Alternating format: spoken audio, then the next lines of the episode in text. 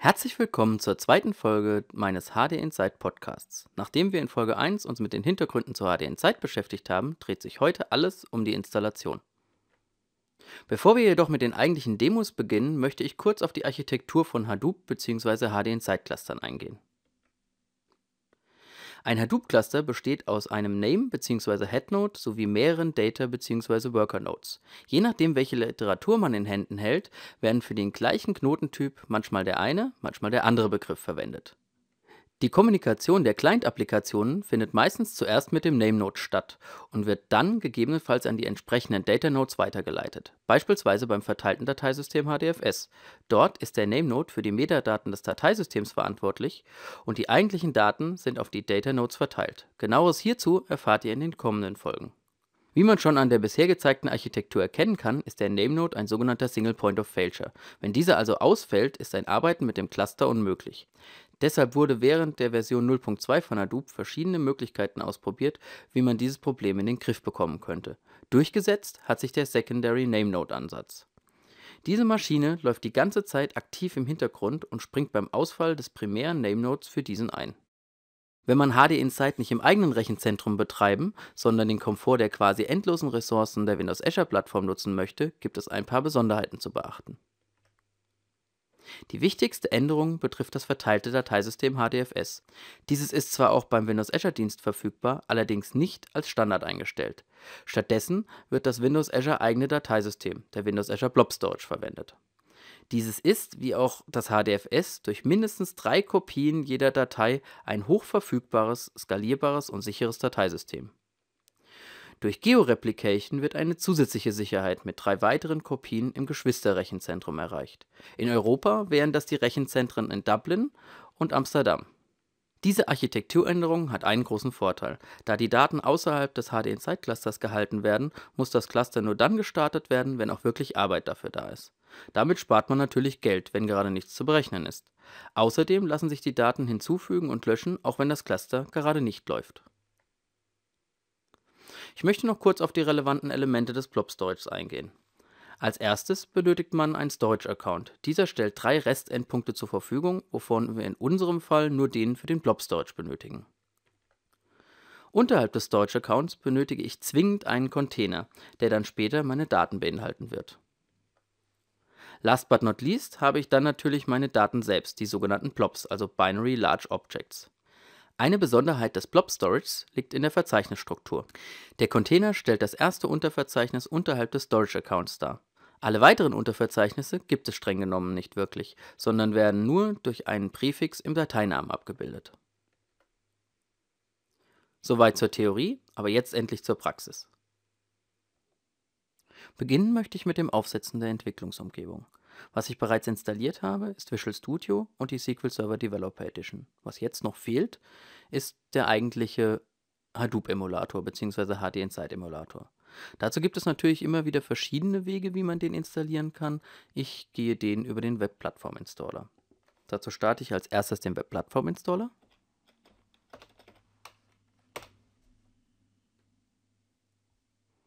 Bestätige, dass ich den als Administrator ausführen möchte.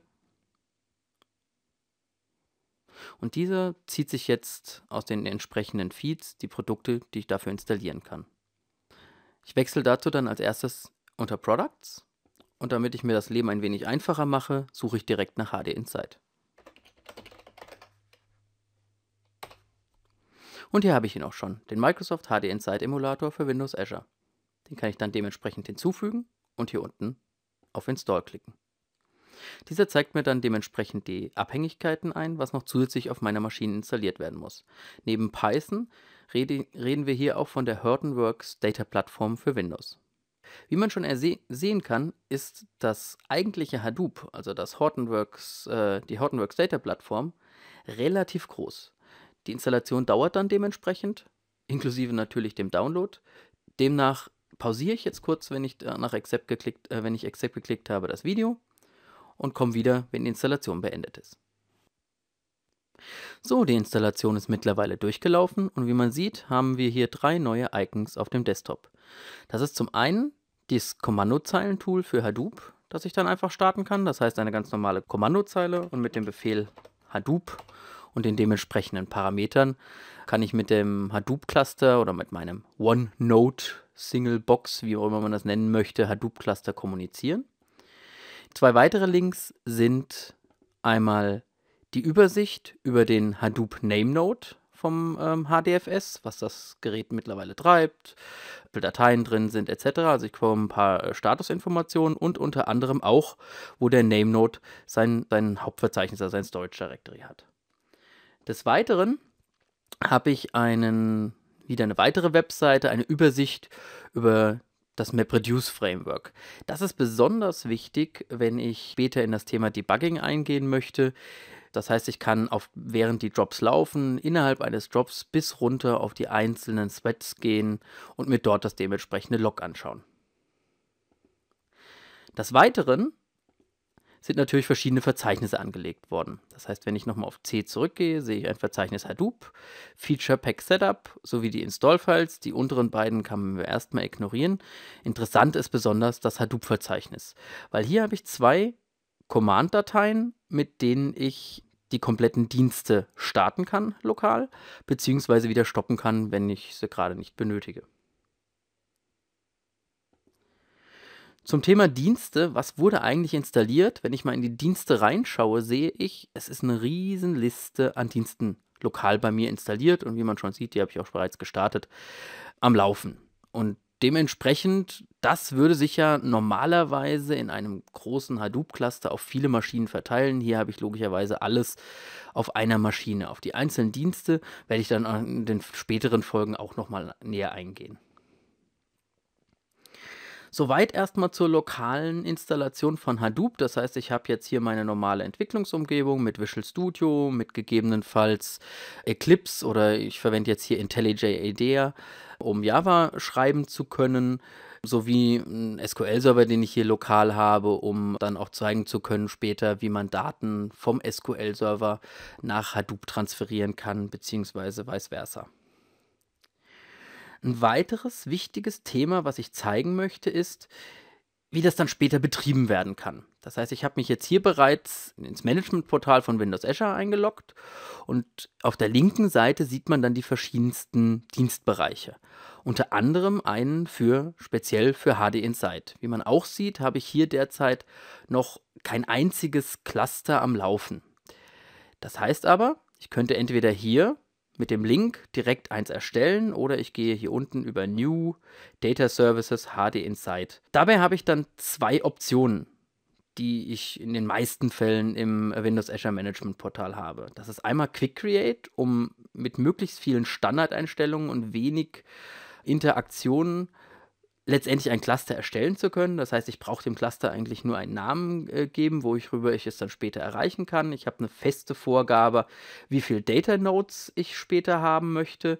Ich kann natürlich eine Subscription auswählen, auf die dann später die, die Kosten äh, abgerechnet werden.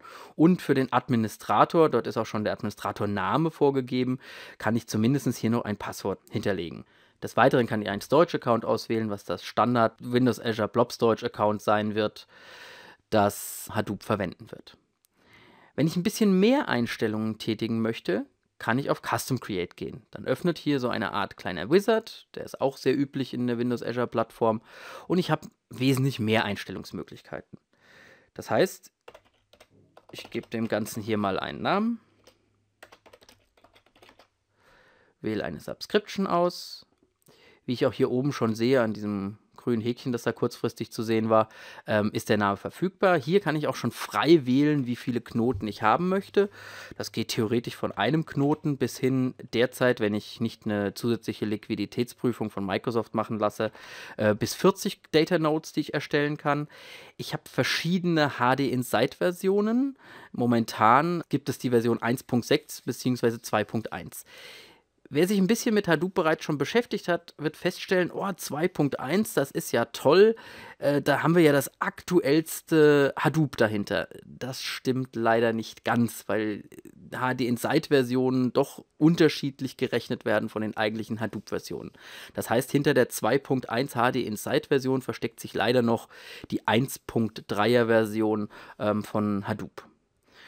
Als nächstes muss ich dann die Region auswählen. Ich möchte das zum Beispiel in West Europe laufen lassen, damit ich weiß, welches Rechenzentrum ich letztendlich benötige oder ausgewählt habe.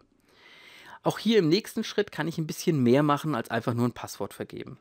Zum einen kann ich dem Benutzer auch wirklich einen Benutzernamen geben und nicht den Standard-Benutzernamen äh, Admin wählen. Ich muss dann hier dann dementsprechend ein relativ komplexes Passwort wählen. Also mindestens 10 Zeichen, Sonderzeichen drin, Groß- und Kleinschreibung. Und ich habe des Weiteren die Möglichkeit, eine Windows Azure SQL Database Datenbank auszuwählen für die Dienste Hive und USI, ähm, um dass die dann zusätzlich ihre Metadaten irgendwo ablegen können. Das lasse ich jetzt im ersten Schritt einmal weg. Das können wir später auch noch nachträglich hinzufügen. Im letzten Schritt ist dann natürlich die Frage des ja, Default Storage Accounts. Das heißt, ich kann hier ein neues anlegen, ich kann von einer anderen Subscription eins wählen. Ähm, der Grund, warum das Use Existing Storage derzeit ausgegraut ist, ist, dass ich West Europe gewählt habe als Region bzw. als Data Center und die das Default Storage Account muss im gleichen Rechenzentrum sein ähm, wie der Hadoop-Dienst. In dem Fall habe ich noch keinen, deswegen sagt er mir Create New Storage. Das heißt, ich kann hier auch wieder einen Storage-Account angeben. Das sollte es doch nicht geben, genau. Äh, und den ersten Container, den lassen wir mal im gleichen Namen. Des Weiteren habe ich natürlich die Möglichkeit, weitere Storage-Accounts angeben. Das heißt, ich kann momentan hierüber bis zu acht Storage-Accounts hinterlegen, die insgesamt alle über das HD Insight Cluster zur Verfügung stehen. Wenn ich jetzt hier auf das Häkchen, auf, also auf Complete gehen würde, würde dann automatisch der Prozess anlaufen, das Storage-Account angelegt werden etc. pp, bis ich dann letztendlich mein Hadoop-Cluster zur Verfügung habe. Das breche ich jetzt an der Stelle trotzdem erstmal ab, weil ich möchte noch weitere Wege zeigen, wie man das erstellen kann. Ein weiterer Weg zum Beispiel wäre über ein PowerShell-Skript. Das heißt, es gibt derzeit für Windows Azure und damit auch für den HD Insight Dienst unter Windows Azure eine komplette Commandlet-Bibliothek, um damit interagieren zu können. Das heißt, hierüber, wie man sieht, erstelle ich das gerade genannte HD Insight Podcast Storage Account, lege auch dort schon einen äh, Container an, gebe die Location an, dass die in West Europe liegen soll und über New Azure Storage Account dem Storage-Account Name und der Location lege ich erstmal das Storage-Account selber an, ziehe mir dann den primären geheimen Shared Key, dort gibt es einen primären und sekundären, also letztendlich mein, mein Passwort, mit dem ich auf das, den Storage-Account zugreifen kann, erzeuge mir ein Kontextobjekt, mit dem ich dann letztendlich mit dem Storage interagieren kann, um anschließend einen Container in dem, äh, in dem Account anzulegen. Das führen wir jetzt einfach mal aus. Start without debugging. Ja, Executing Script sieht gut aus. Das heißt, er legt für mich bereits, ohne dass ich das Management-Portal verwenden muss, einen dementsprechenden Storage-Account an. Wenn ich jetzt ins Management-Portal wechsle, sehe ich auch, jetzt wenn ich mal auf Storage gehe, dass hier bereits mein HD Insight Podcast angelegt wird. Das heißt, die Anfrage ist bereits am Portal angekommen und es wird dementsprechend jetzt im Hintergrund angelegt. Während das gerade noch ein Momentchen dauert, das kann sozusagen manchmal sehr schnell gehen. Jetzt in der Demo dauert es ein Momentchen, möchte ich zumindest schon mal die Gelegenheit nutzen, auf weitere Möglichkeiten einzugehen. Das heißt auch weitere Skriptmöglichkeiten unterm Strich. Wenn ich Node.js auf meiner Maschine installiert habe und wie man schon an Node.js hört, in JavaScript geschrieben, damit auf vielen Plattformen lauffähig, auch dort gibt es eine Bibliothek, mit der ich letztendlich mit dem Windows Azure Plattform inter äh, interagieren kann. Das habe ich beides bereits schon installiert. Den Link dazu werde ich dann in meinem Blogpost dementsprechend veröffentlichen, beziehungsweise äh, ich hatte darüber auch schon geblockt, dass die, diesen Blogpost werde ich dementsprechend nochmal referenzieren. Habe ich hier über die Azure Cross Platform Library äh, den Befehl in der ganz normalen Kommandozeile Azure.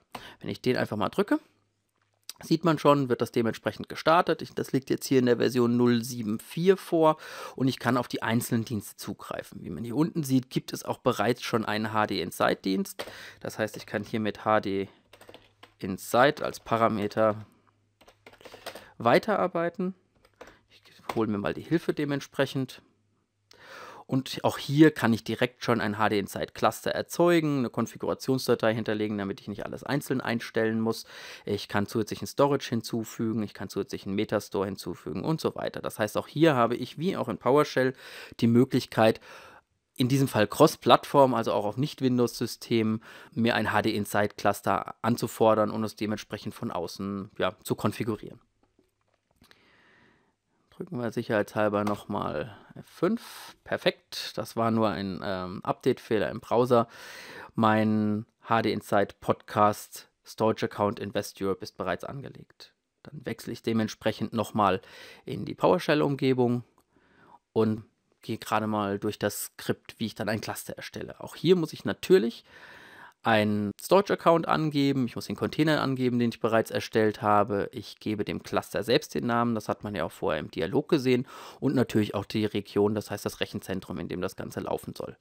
Des Weiteren gebe ich auch hier an, dass ich jetzt ein Cluster mit vier Data Nodes erstellen möchte. Das heißt, un unterm Strich habe ich dann fünf Maschinen, um genau zu sein, einen Head bzw. Name Node und äh, vier Data bzw. Worker Nodes.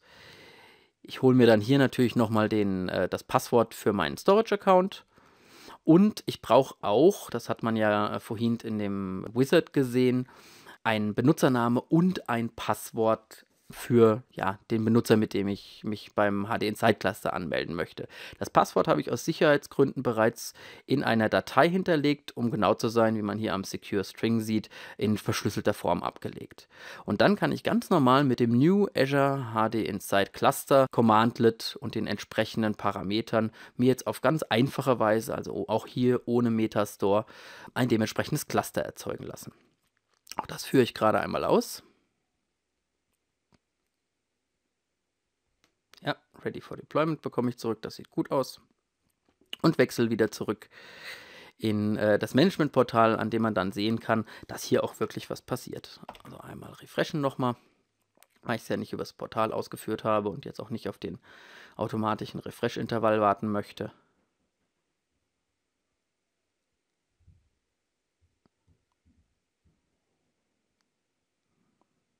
So, und auch hier sieht man schon, dass äh, die ja letztendlich die, die, der Request, einen HD Insight Cluster zu erstellen, angekommen ist, dass der Request an sich valide war und der, dieser jetzt im Hintergrund ausgeführt wird.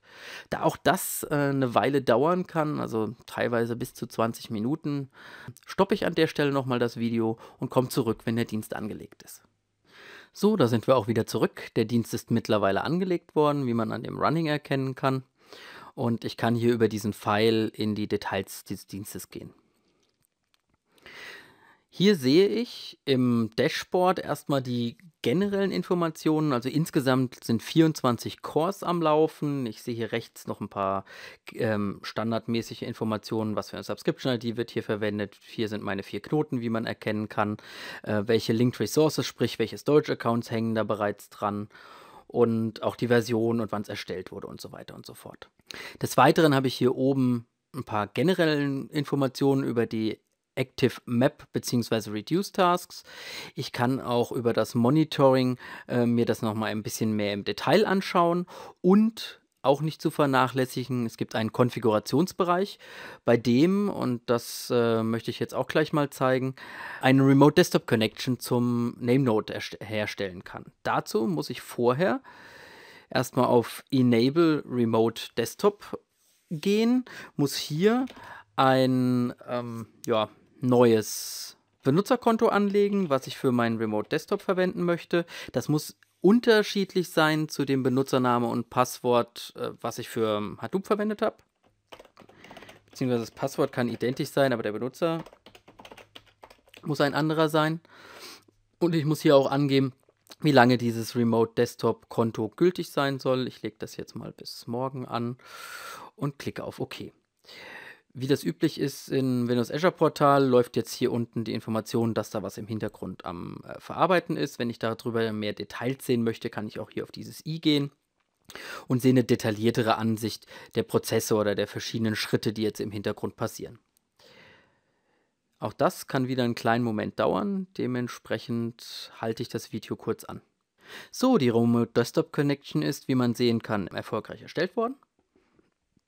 Und daraufhin bekomme ich natürlich hier unten auch einen Connect-Button. Auf den klicke ich jetzt mal drauf. Und daraufhin bekomme ich einen Download angeboten für eine RDP-Datei. Da klicke ich mal auf Open. Dementsprechend springt dann auch meine Remote Desktop Connection Applikation an. Da klicke ich auf Connect. Und dieser verbindet mich, ja, die Sicherheitswarnung ist normal, äh, verbindet mich mit meinem Headnode vom Hadoop Cluster. Hier sieht man auch schon das Konto, was ich bereits angelegt hatte. Auch hier muss ich wieder mein Passwort eingeben, logischerweise. Und ich bekomme die Verbindung zum Entspre zur entsprechenden virtuellen Maschine. Wie man vorhin auch schon bei der lokalen Installation gesehen hat, habe ich hier die identischen drei Desktop-Icons. Soweit erstmal zur Nutzung des Dienstes. Diesen, wie man gesehen hat, äh, kann ich über verschiedene Wege initialisieren, also entweder über das, zwei Wege über das Portal, beziehungsweise über zwei verschiedene Skriptwege. Das war's auch schon für heute. In der kommenden Folge geht es um das verteilte Dateisystem HDFS. Ich hoffe, es hat euch gefallen und ich freue mich über Feedback auf meinem Blog oder über Twitter unter Sascha Dittmann.